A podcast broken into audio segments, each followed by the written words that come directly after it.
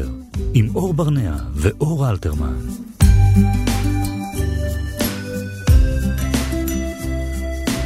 בוקר טוב לכולם, אתם על עוד תוכנית של בוסטר להורים ולהורים שבדרך, כאן בכאן תרבות מאה וארבע נקודה תשע ו-מאה וחמש נקודה שלוש אף אם. אמרו לי שאת המשפטים, את המילים האחרונות במשפטים שלי אני קצת בולע, אז אני משתדל מאוד מאוד אה, להיות מדוקדק אתה משתדל, ומדויק. אתה משתדל קצת יותר מדי. רז חסון, האבא של התוכנית הזאת, אה, מאז שהיא פחות יותר הוקמה, עכשיו עושה לי כזה מהקונטרול שאני במקום ובסדר, אז אני אשתדל להיות.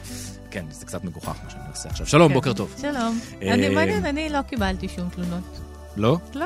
אוקיי, בסדר. אז בואי נדבר על התוכנית, שהיא מאוד מאוד מצחיקה היום, כי לירון תהני, שאנחנו מאוד מאוד אוהבים, נמצא איתנו כאן היום, ויש לו פור עלינו בתור אבא, כי הבנות שלו הן כבר יחסית גדולות, מתבגרות, והוא ידבר איתנו על החופש הגדול שכבר הגיע. הוא לא מגיע, שהיה איתנו, שזה האווירה שהייתה פה בשבועות האחרונים, החופש הגדול פה. ומה לא לעשות. מה לא לעשות ואיך אנחנו מתמודדים עם זה.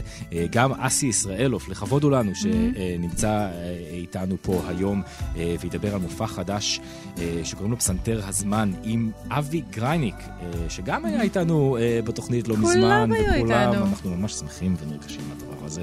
עם חן סקלס, שתישאר איתנו בחופש הגדול, מדריכת ההורים האהובה עלינו, ותדבר איתנו מהמעבר, מהגן לכיתה א', שזה משהו שקורה בבית שלנו ברגעים אלה ממש.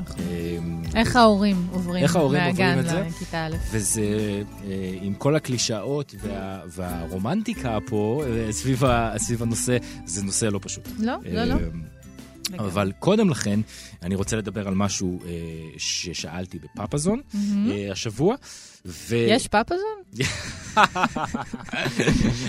יש דבר שנקרא Father's Day, יום האב בחלק נרחב מהעולם, ובמיוחד באמריקה. זו חגיגה גדולה כשהיום הזה מגיע, ואני שאלתי מדוע זה לא קיים בישראל, הדבר הזה. אגב, גם יום האם כבר לא קיים בישראל, הרי הפכו את זה ליום המשפחה. אבל כן היה קיים יום האם הרבה שנים. למה, למה ביטלו את יום האם? זה כל מיני שיקולים. זה כל פוליטיקה, זה שטויות. זה, זה, זה, זה ממש כאילו נוגע בהחלטה של מישהו, זה נשמע באופן מאוד רנדומלי, הדברים האלה מוחלטים. למרות שאתה חושב על זה יום האם, הרי כל דבר כזה שמציינים אותו, אז יש לו השלכות לפה ולפה, האם זה נכון לציין ספציפית את יום האם, מה זה אומר, בעצם צריך עדיף לציין את זה כל יום, למה דווקא ביום הזה. כל יום זה יום האם, כל יום זה יום האב, כל יום זה יום האישה, כל יום זה יום למען כזה וכזה. ואני שאלתי באמת בפאפזון למה אין יום האב, אז כמובן שה... התשובה של רוב האנשים היו, יש תשעה באב. כן. גם במאמזון, כששאלתי זאת הייתה התשובה. יש כמה אבות שקראו להקים יוזמה, ושלפאפזון כמובן יש כוח לעשות את זה, אז לנסות ללכת עם זה לאנשהו. אני אפילו לא יודע לאן הולכים, זה מי מחליט. על הימים ה... זאת אומרת, זה הכנסת? הכנסת מחליטה. בטוח יש איזה משרד עם מישהו שיושב שם. יש איזה משרד יחסי ציבור שצריך לדבר איתו. מי בעצם שם את הדבר הזה בלוח שנה? יש מישהו שמקבל כסף להחליט הדברים האלה, תהיה בטוח. ויש לו גישה ללוח שנה של המדינה. או משהו שטותי כזה, שרירותי לחלוטין. יש כאלה שאמרו ש... אחד כתב, יש שלוש מאות שישים וחמישה ימים בשנה, יום אחד מתוך כל אלה שייך לאמא, כלומר יום האם, אה, הוא לא מעודכן, כי גם זה כבר אין, שלוש מאות שישים וארבע שייכים לך, מה הייתה השאלה? בקיצור, הבחור לא מעודכן לחלוטין, יש יום המשפחה, אחד כתב, כי אנחנו במילא לא נזכור אותו גם אם יהיה יום האב, ומישהו יצטרך להזכיר לנו את הדברים, זה ממש לא חשוב. ויש כאלה שענו על זה באופן גם רציני, ולשם גם קצת כיוונתי. לא לוקחים אותך ברצינות. שהוא היה שמח אם היה יום האב, והיה יום האם, והיה יום המשפחה. עכשיו באמת, מי קובע, הוא כותב, מי קובע מה ומי נכנס ללוז של המדינה, אז שיקולים מושפעים מגורמים שונים, ובהם קבוצות לחץ, וכל מיני לוביסטים כאלה ואחרים. אבל ממקום עירוני, למשל, הוא הוציא את המקום עירוני, אולי אפשר לנסות לשמור על הדברים האלה קצת נקיים. למרות שבוא נודע על האמת, הרי בארצות הברית גם יש את יום הסבא ויום הסבתא, שהמטרה של כולם אחת היא, והיא למכור עוד נעליים? למכור עוד, כן, נעליים וכל דבר אחר. זה הרי ימי מרצ'נדייז. הרעיון זה שאנשים יגיעו לקניונים ויקנו מלא מתנות, בדיוק כמו ולנטיינס דיי. הרי אין באמת קשר בין הערכים שאתה כביכול אמור לחגוג ביום הזה, ובין המטרות שלו. נכון. אז באמריקה באמת, על כל יום מסוים, אגב, ומאז שהגיע גם ה... אינטרנט לעולם שלנו, אז אתמול אגב, היה יום הסלפי הבינלאומי. אם את לא יודעת. אני חושבת שאתמול באופן בשונה לא צילמתי סלפי. אז כי אפשר, זה מן הסתם גופים מסחריים שדוחפים את היוזמות האלה. כמובן, כמובן. וזה הכל מבוסס השטגס, ואם נלך אפילו יותר רחוק בארצות הברית, Memorial Day, המקבילה שלנו היא ליום הזיכרון, זה Memorial Day Sales. הכל פתוח, כולם מוצאים למבצעים מיוחדים. כן, המטרה זה רק להוציא אותך לקניון. אז כן, אז כנראה שגם משם בסופו של דבר הדברים האלה הגיעו. שאפשר לעשות את היוזמות האלה גם פה, אבל זה בשום צורה לא קשור ליוזמה חברתית. נכון. טוב, למדנו כמה דברים. כן. אוקיי. ואנחנו עוברים לאותו עניין. לאותו עניין. שלום לדוקטור אורן גור, אב לשלושה, פסיכולוג קליני, מקים המרכז לאבהות, וגם חבר פאפזון, יש להגיד. לכבוד הוא לי לדבר עם מייסדי פאפזון ומאמן. תודה רבה לך, הכבוד כולו שלנו. למה אתה חושב שאין יום האב בישראל בעוד בהרבה מקומות בעולם, ובמיוחד בארצות הברית, זו חגיגה שלמה לכשהיום הזה מגיע? אנחנו חברה שמרנית, הכל בא אצלנו יותר לאט. זה לא רק בעניין הזה. אנחנו בדרך, אבל עושים אותה יותר לאט. אתה חושב שזה פשוט עוד לא הגיע אלינו? כן, לגמרי. השיחה הזאת מתקיימת כי יש איזשהו תהליך שקורה, אבל הוא קורה בתוך קונטקסט של חברה מאוד שמרנית, שעדיין מאוד צריכה את הגבר שלה במקום מאוד מסוים. איך אתה רואה את התהליך הזה?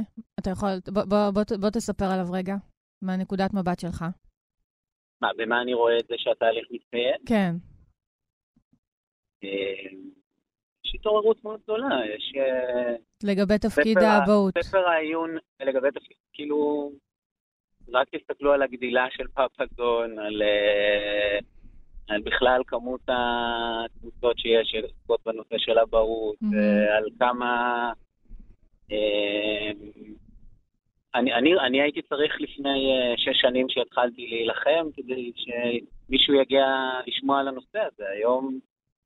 היום יש הרבה, יש יותר ויותר רצון לשמוע, וספר עיון נמכר בישראל כרגע הוא הדרמה של הגבריות החדשה, כאילו דברים קורים. דברים קורים. רציתי לשאול אותך שזה משהו שאותי פשוט תמיד מאוד מאוד מעניין, וזה הקשר בין אבות לבנות. לפני כמה זמן יצאתי מהגן של הבת שלי, ושמעתי את אחד האבות אומר לבת שלו, בואי, אנחנו הולכות. וזה זה, זה, זה היה מדהים, הסתכלתי ואמרתי לו, וואלה, והוא אומר לי, כן, למה לא? ויש איזה משהו באמת, אני חושבת, בכל מה שקשור באמת לשיח בין אבות לבנות שלהם ובין אבות לבנים שלהם, שהוא קצת שונה, נכון? לגמרי, כן. אני חושב שבאמת הקשר של אבא עם הבת שלו, זה בהכללה, זה המקום שהוא מרשה לעצמו הכי להינמס, הכי באיזשהו אופן להתחבר, פה הסיפור שלך, כאילו באמת להתחבר לאיזה חלקים יותר רכים בו, לאיזה חלקים יותר פגיעים שלו. כאילו עם הבת זה מותר. כן. היא גם, היא גם ככה מעוררת את התדר הזה, היא מנגנת על המיתר הזה, ובניגוד לבדרך כלל, שאנחנו חוסמים את העדות של המיתר הזה, אז בקשר עם הבת, אנחנו יותר מרשים למיתר הזה להיות מנוגן. כן. ובאמת לחלקים האלה בתוכנו להדהד, לרצות. שזו הסיבה שיש את הקלישאה הזאת שאומרים שבנות זה של אבא? כן, כן. בדרך כלל הדבר הכואב שקורה זה שהבנות מתבגרות, מתחילות לעשות את הדרך שלהם להיות נשים, אז בדרך כלל יש שם קושי מאוד גדול להכיל את המעבר הזה. והרבה, בהרבה קשרים של אבא ובת חווים משבר מאוד גדול בשלב הזה, בעצם איזו התרחקות מאוד מבוהלת ופתאומית של האבא, שנשארת בתור איזשהו פצע לשני הצדדים. אבל יש גם באמת איזה עניין שנגיד לבנים, אני שומעת לפעמים אבות אומרים, לילדים קטנים, בני שלוש, אז אתה גבר, אתה גבר. בעוד שלבנות הם לא יגידו איזה אישה או משהו כזה. ברור, ברור, ברור, בטח. אז יש משהו כבר בקשר שקצת מייצר שם איזה יחסי כוחות שהם לא בהכרח נכונים או בריאים לילדים. לא בריאים ולא נכונים, זה כבר, אתה יודע, זה, זה, זה מתוך המקום שאני ואת מאמינים בו, אבל כן. אבות מגדלים ככה בנים, וגם באמת המחקר הזה, התפרסם על זה מחקר השבוע, על היחס השונה. Mm-hmm. אבות מגדלים בנים להיות קשוחים וחזקים, כי משהו בתוכם עדיין מאמין שזה השירות הכי טוב שהם יכולים לעשות להם. Mm-hmm. כי אם הם... אם הם לא יגדלו אותם להיות חזקים וקשוחים, אז הם ישלמו מחירים חברתיים בלתי נסבלים. והם לא יצליחו בתור גבר בעולם הזה. כלומר, עדיין, עדיין התפיסה הזאת היא עמוק בתוכנו. את ואני כבר מחזיקים בתפיסות אחרות קצת, אבל, אבל הדבר הזה הוא עדיין מושרש. אורן, ספר לנו. יותר מזה, אני... מה זה? לא, לא, תמשיך, סליחה. תכף לא, אני רציתי להגיד שגם יותר מזה, אני חושב שהיום, כאילו שעדיין אנחנו נמצאים במין תקופת מעבר, שגם אם אבא כבר אומר לעצמו, אני לא רוצה, אני למשל זוכר שלי נולדו תאומים, בן ובת, ובאמת היה לנו בהתחלה נורא חשוב לא להיות מגדרים, אפילו שלבים קיצוניים שהיינו, יאללה, בכוונה נלביש אותם הפוך, בצבעים ההפוכים וכאלה. אבל uh, יש יש שם משהו נורא חזק. אני חושב שאפילו שאבא אומר, אני רוצה לגדל את הבן שלי אחרת, mm-hmm. uh, הרבה פעמים האפשרות הזאת בתוכו חסומה. כן. Uh, לשיח בין בנים, שהוא שיח uh, רגשי. כאילו יש שם באמת uh, נתק מאוד חזק, שצריך uh, לעשות uh, עבודה אישית uh, משמעותית כדי לפתוח אותו. זה לא מספיק שאני רוצה אה, שיקרה משהו אחר עם הבן שלי, אני צריך שיהיה לי ביני לבין עצמי איזו אפשרות חדשה לדיבור. אורן, ספר לנו קצת על הפעילות המרכזית של המרכז לאבהות. אה, למי שלא אנחנו, יודע. כן, כן. הדבר הכי משמעותי ש... שאנחנו עושים זה קבוצות לאבות, אה, קבוצות אה, מתמשכות, אה, לאורך, אה, היום אני בדרך כלל עושה קבוצה ממש של כמעט שנה, נפגשים פעם בשבוע, אה, ערב, אחרי הזמן של הילדים, אה, ופשוט מדברים באופן מאוד אה, פתוח ואמיתי, גם על האתגרים של האבהות, כיוון שהאבהות לא עומדת בפני עצמה, אז גם על... אה, זוגיות ומימוש וכל הדברים שמעסיקים אותנו בחיים. אנחנו גם עושים פעילות, פעילויות משותפות לאבות ולילדים שלהם, בדרך כלל זה פעילויות שטח. השנה פתחתי ביחד עם תמיר אשמן, שהוא גם מתעסק הרבה מאוד שנים בנושא הזה של קבוצות גברים. אז בעצם פתחנו באוניברסיטת תל אביב הכשרה ל... למנחי מעגלי גברים ואבות. יפה. בתל אביב. כן, זה אפרופו... בשורה. כן, אפרופו הדברים שמשתנים. שאוניברסיטה בישראל פתחה הכשרה כזאת, ואנחנו בדיוק, בדיוק עכשיו אני בדרך לסדנה המסכמת של, ה, של השנה הזאת. סחטן גדול. סחטן גדול ובהצלחה. אני מקווה שהבשורה תגיע לעוד ועוד אבות. דוקטור אורן גור, אב לשלושה, חייבים לציין, הכי חשוב, פסיכולוג קליני, מקים המרכז לאבהות. תודה רבה על השיחה המעניינת. בבקשה, להתראות. תודה לכם.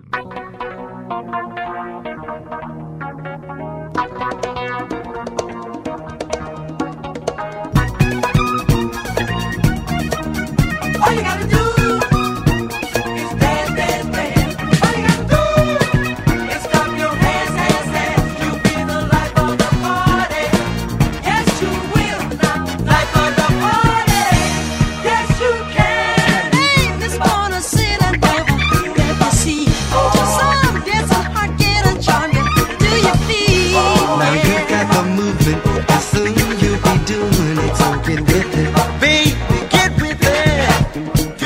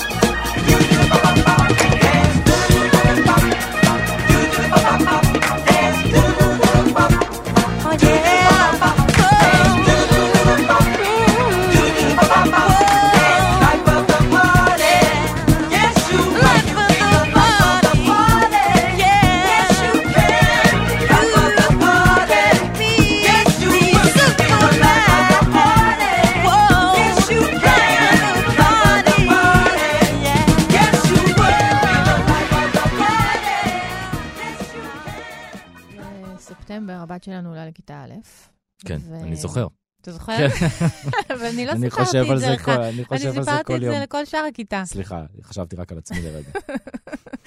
וזה מרגש, זה נחמד, זה גם קצת מלחיץ. אז כל פעמים שאני לחוצה, אני קוראת לחן סקלס, שהיא מדריכת הורים שתרגיע אותי. היי חן. מה שלומכם? טוב, מה העניינים? מצוין. כן, כיתה א'. כן, כיתה א' זה, זה משהו שאגב, אני חייב להגיד מכל שנותיי כאבא, כיתה א' זה באמת הדבר, אחד הדברים שאתה אומר לעצמך, עד שהיום הזה יגיע ייקח כן, זמן. כן, זה נון צדי כזה. וזה כמו כאילו גיל ההתבגרות, אני חושב זה אולי יהיה השלב הבא, או שאני לא יודע באמת מה החיים שלי, אבל אתה, מאז שאתה הופך לאבא, אתה אומר, עד שיגיע כיתה א', mm-hmm. עד אז יש מלא זמן. והנה הרגע, והנה הרגע הגיע, שלא נדבר על כל הדברים שהגיעו עד לרגע הזה שקשורים לכיתה א', אבל באמת יש הרבה לחץ, שהוא לא בהכרח ריאלי, אבל זה קיים, קיימת התרגשות. כן, אז תראה, זה באמת מעבר דרמטי, מרגש, והוא גם סמלי, זה קצת ה... מעבר בין מה שנקרא פעוטות, הילדים בגן הילדים, לבין להיות ילד ממש שהולך mm-hmm. לבית הספר. יש פה גם סמליות שככה מוסיפה עוד איזה נופח... גם במסגרת מאוד מה... מאוד, המסגרת המאוד העוטפת של הגן. כן, אל, אל בית הספר, נכון. ו, וגם כולנו, או לפחות רובנו, נוסעים איתנו כל מיני מטענים שקשורים לבית הספר, oh. וכל אחד רואה את הדברים קצת אחרת, ו... מספיק שאתה, יש לך דעה קצת שלילית על בית הספר, לך תלווה עכשיו את הילד שלך בלב שלם לתוך הדבר, נכון. אז יש שם מורכבות, כן, אין ספק. נו, אז מה ועדיין, עושים, כן? זהו, אז עדיין כש, כש, כשמדברים על מעבר, אז יש כמה עקרונות שהם נכונים לכל מעבר, וגם למעבר הזה, ויש אולי כמה דגשים ספציפיים למעבר הזה. אני יכולה להגיד בקצרה שאחד העקרונות הכי חשובים כשאנחנו מלווים את הילדים שלנו במעבר, זה לבוא לתוך התהליך הזה בביטחה, מתוך שלמות, בטרסט, אוקיי? Mm-hmm. לסמוך עליהם, לסמוך עלינו, כן, גם לסמוך על המערכת, תהיה איזו מערכת שלא תהיה. לבוא ב- בכמה שיותר, בטרסט לתוך הדבר הזה, כי כשאנחנו בספק ובחרדה ובסערת רגשות, אין שום סיכוי שהילדים שלנו לא יהיו. וכשאנחנו דווקא בטרסט ובאיזה... באיזה, בלב בוטח, במנהיגות בוטחת ככה, לוקחים אותם לתוך הדבר הזה, זה מעלה את הסיכוי מאוד מאוד, אה, אה, מעלה אותו בהרבה, לכך שהם גם יעברו את זה בשלום וב, ובנחת, באופן יחסי לפחות. אני חשבתי היום בבוקר, אה, פתאום זה עלה לי, איך בעצם אני, צעת, מתחילים כל המקצועות והלימודים והחשבון וזה, ואיך אני לא אעביר לה את כל החרדות ש... לי נוצרו בגלל הבית ספר. כאילו, איך אני, איך אני אצליח לייצר לה, נגיד, לבוא לשיעורי חשבון, בכיף, ולחשוב שזה בעצם קל, ו... כן. תראי, לשמחתנו, יש איזו הדרגתיות בתוך הדבר הזה, כי החשבון של כיתה א', זה עדיין לא החשבון שגורם אצלך, כנראה, שלא, לא, שלא זה שגורם אצלך את החרדה ואת ה... אבל, אבל, זה, זה דבר שנבנה לאט לאט, ו... זה כמו בכל מצב, אנחנו לא רוצים להעביר להם את החרדות שלנו, נכון. לא יודעת מה, מכלבים, או מגובה, או מ... ו- ומין הראוי לנו לעבוד על עצמנו ב- בתחומים האלה. Mm-hmm. אני חושבת שאחד המקומות שבהם יש לנו הזדמנות לעשות את זה קצת אחרת, זה הרגע שבו הם מביאים איזשהו קושי, או תסכול, או פחד. אם היא אומרת לכם, אני לא רוצה ללכת לכיתה א', או אני שונאת את זה, או אני מפחדת, או...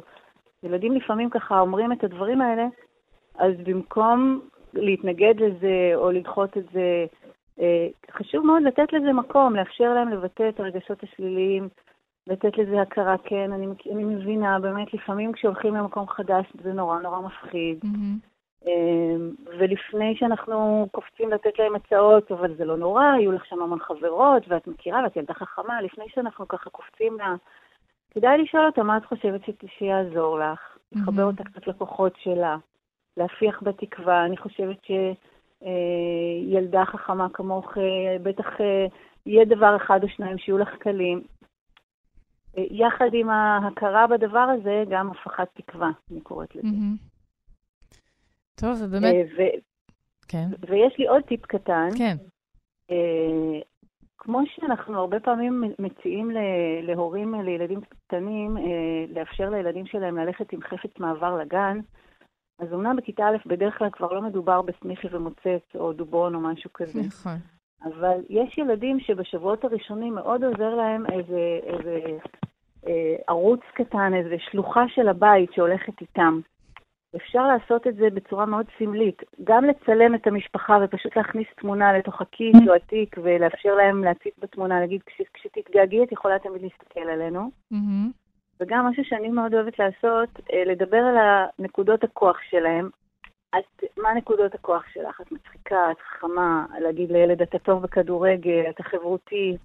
ועכשיו אני אצייר לך עוד נקודה אחת קטנה, ולקחת טוש ולצייר על הבטן או על הירך, במקום שהוא יכול לחשוף אותו לעצמו. אה, נחמד. וכאן אני מציירת לך עוד נקודת כוח קטנה. Mm.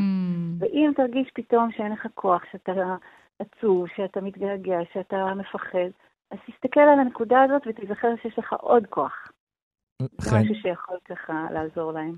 חן, אנחנו חושב שאני אתקשר שוב, בסדר? לא השתכנעת? לפני ספטמבר. לא, אני השתכנעתי פשוט, אנחנו ברדיו ואין לנו הרבה זמן, אז אנחנו נצטרך להתקשר שוב. תודה רבה. מזמנים, בשמחה, בהצלחה. תודה רבה, חן, על הטיפים הטובים. הקומיקאי, איש הרדיו, התסריטאי, העיתונאי, הפובליציסט, לירון תהני, כמה טוב שאתה איתנו תמיד. אתה תמיד? אתה תמיד שוכח שאני גם דוגמן סקיני ג'ינס, בגיל חמישים ושתיים. זה, זה מאוד לא מחמיא לי הקטע הזה שאתה שוכח את זה. מעתה והלאה זה הדבר הראשון שאני תמיד אגיד, ואני, והיחיד גם, אני לא אגיד שום דבר אחר.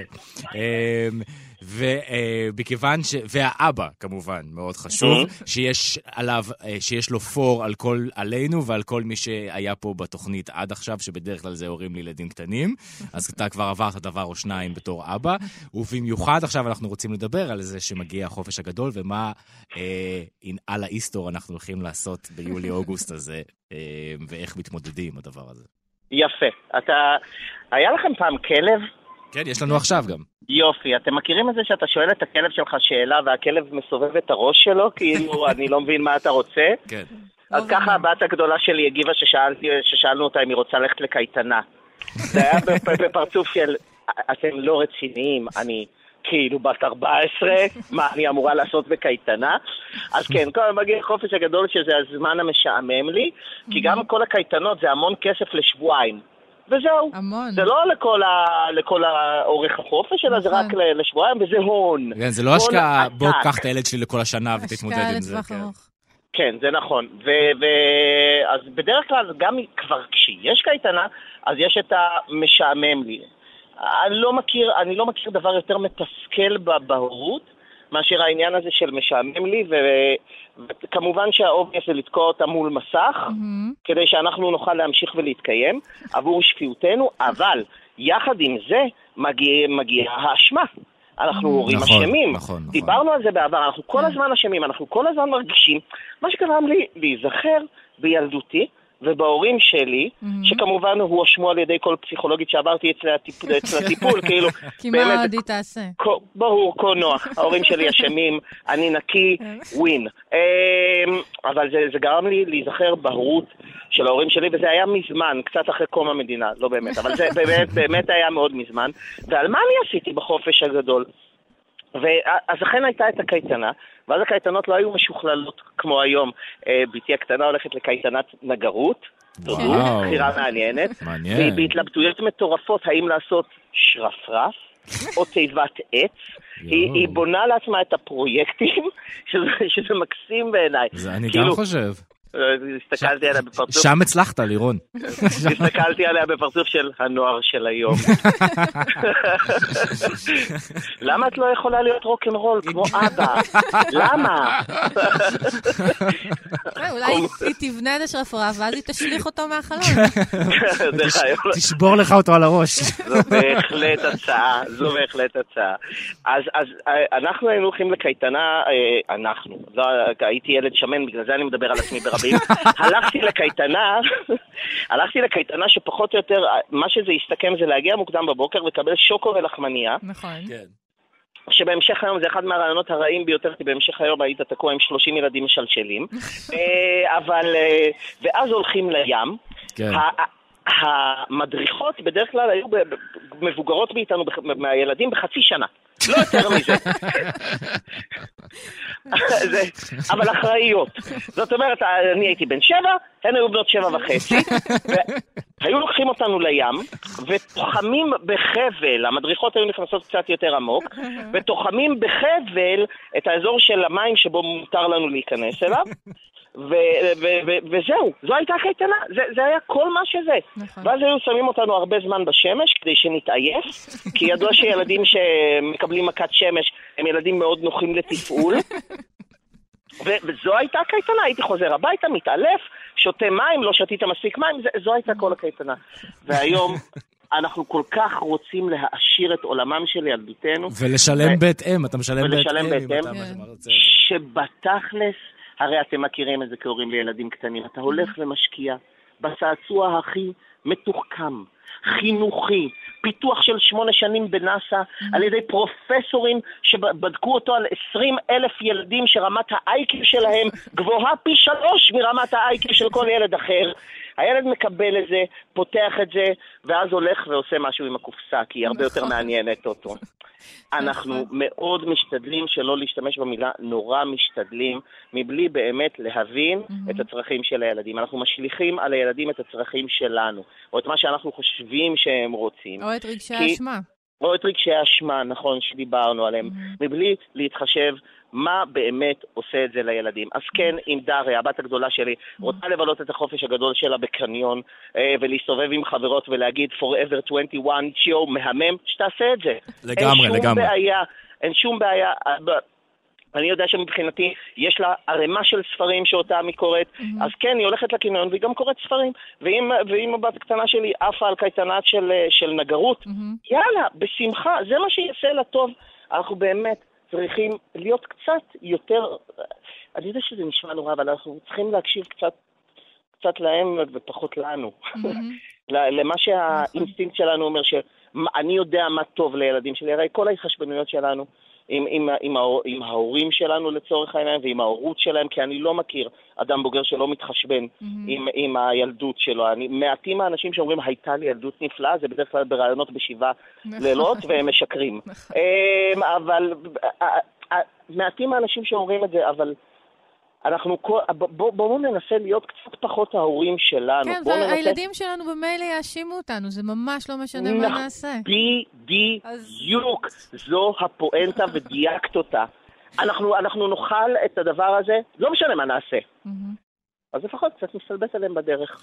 לירון. תודה רבה. תודה. על מה? על הצחוק שצחקתי עכשיו. ועל הדמות שלך בסקיני ג'ינס שחקוקה לי עכשיו בראש. וואי, אני נראה מהמם. זה ברור לי. אתה לא, את לא מבינה, כאילו, פשוט מהמם, אני שוקל בוטוקס. ביי. ביי, אוש. ביי. Tonight I'm gonna have myself a real good time. I feel alive. And the world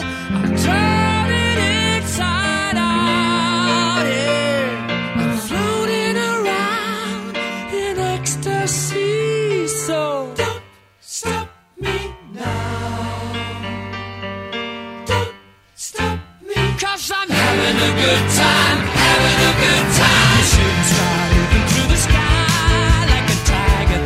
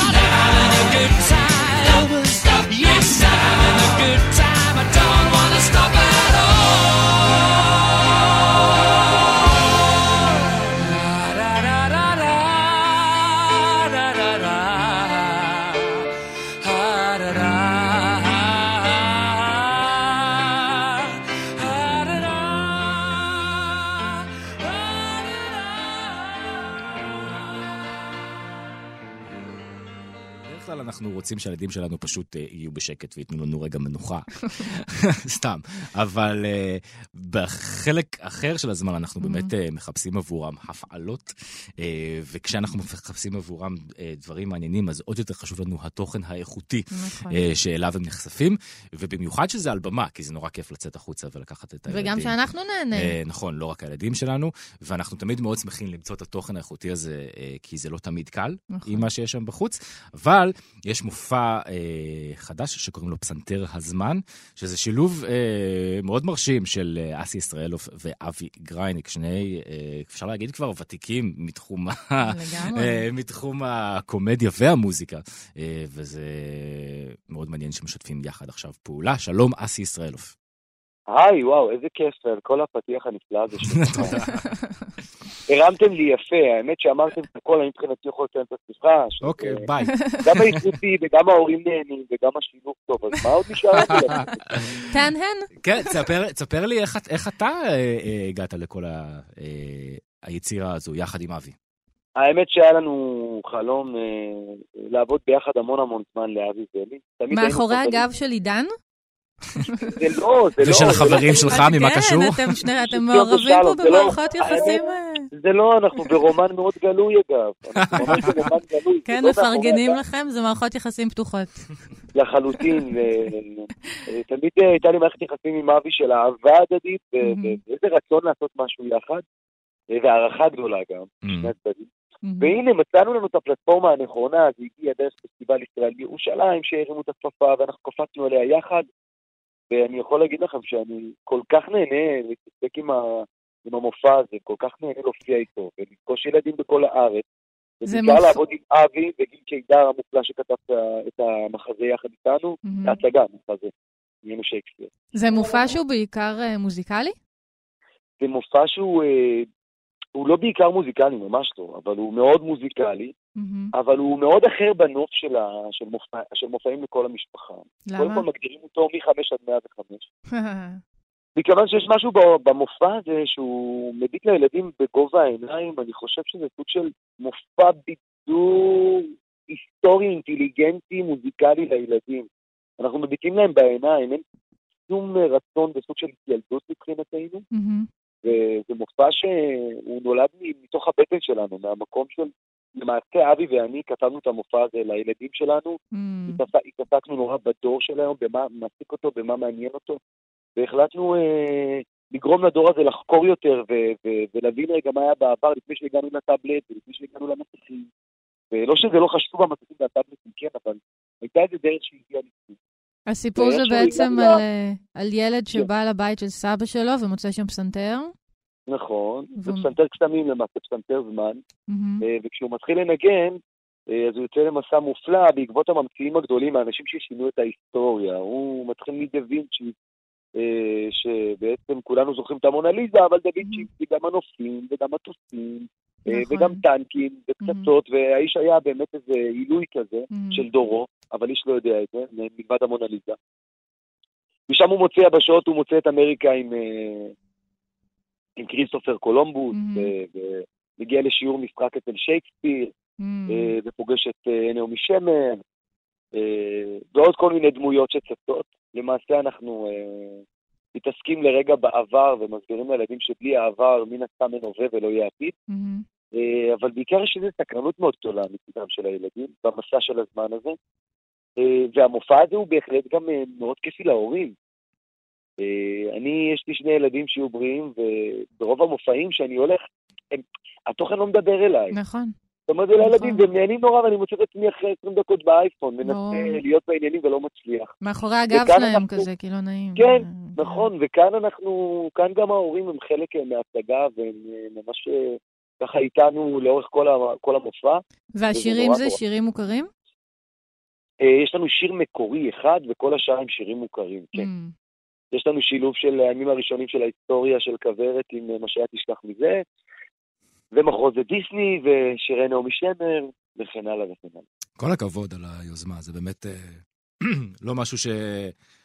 את, את, כל, את כל השילובים האלה יחד, עם, עם שני אנשים כמוכם, לא, לא באמת רואים הרבה אלבמות. איך אתה מתכוון, תגיד, איך אתה מתכוון לשרוד את החופש הגדול? זו שאלה שעולה פה הרבה. בתור אבא לשני ילדים.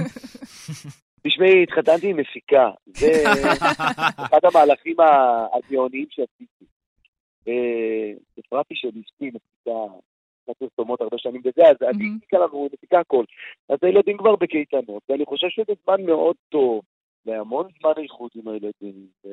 אני לא יודע, אני נהנה שהם בחופש גדול.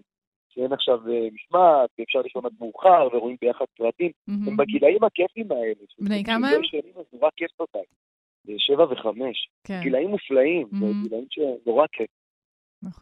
זה לא מהגילאים שאתה רק רוצה שהם ילכו לישון. גם אם הם ערים, זה בסדר, זה כיף. אז אנחנו נשרוד באהבה גדולה, וניקח אותם קצת לחוץ לארץ, וזה יהיה כן. אסי ישראלוף, תודה רבה, שיהיה לכם חופש גדול כיף, ותעקבו אחרי הפרסומים של פסנתר הזמן לקראת הפרסומים בפייסבוק ובגוגל ובכל מקום. תודה. תודה. אני מאוד שמח להיות פה בכל יום. כן, זה כיף כאן, שלוש פעמים בשבוע איתך, ועם רז חסון. עם רז. שמפיק את כל האופרציה הזאת דרך הוואטסאפ, ואז כשמגיע שעת השין לוחץ על כל הכפתורים ואומר לנו מה לעשות. מחר ניפגש שוב בכאן תרבות. אתם יכולים להקשיב לכל התוכניות שלנו גם באינטרנט, כאן נקודה או אר ג'י נקודה איי אל, בפלאפון שלכם, במחשב שלכם, בטאבלט, אייפד וגלקסי חמש. תיכנסו לשם, והתוכניות שם, וגם התוכניות שיהיו בשבוע הבא, ומחר. זה כבר יש לתוכניות שיהיו בעתיד. נכון. שעוד לא הקלטנו, הם כבר שם. הם כבר שם. תודה רבה לכם, אנחנו ניפגש מחר. ביי. תודה לך. ביי. There's a chance we can make it now. When I look into the sun goes down, I believe in a big girl love. Ooh.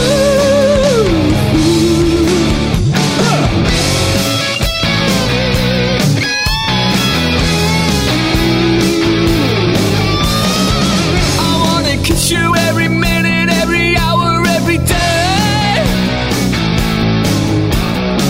You got me in a spin, but everything is okay.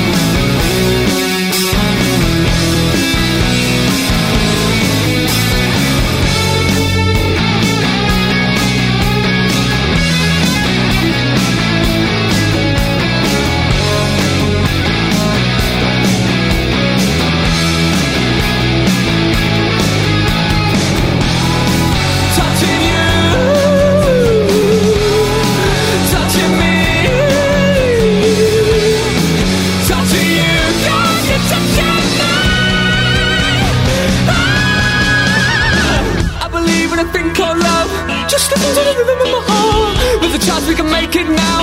When I look until the sun goes down.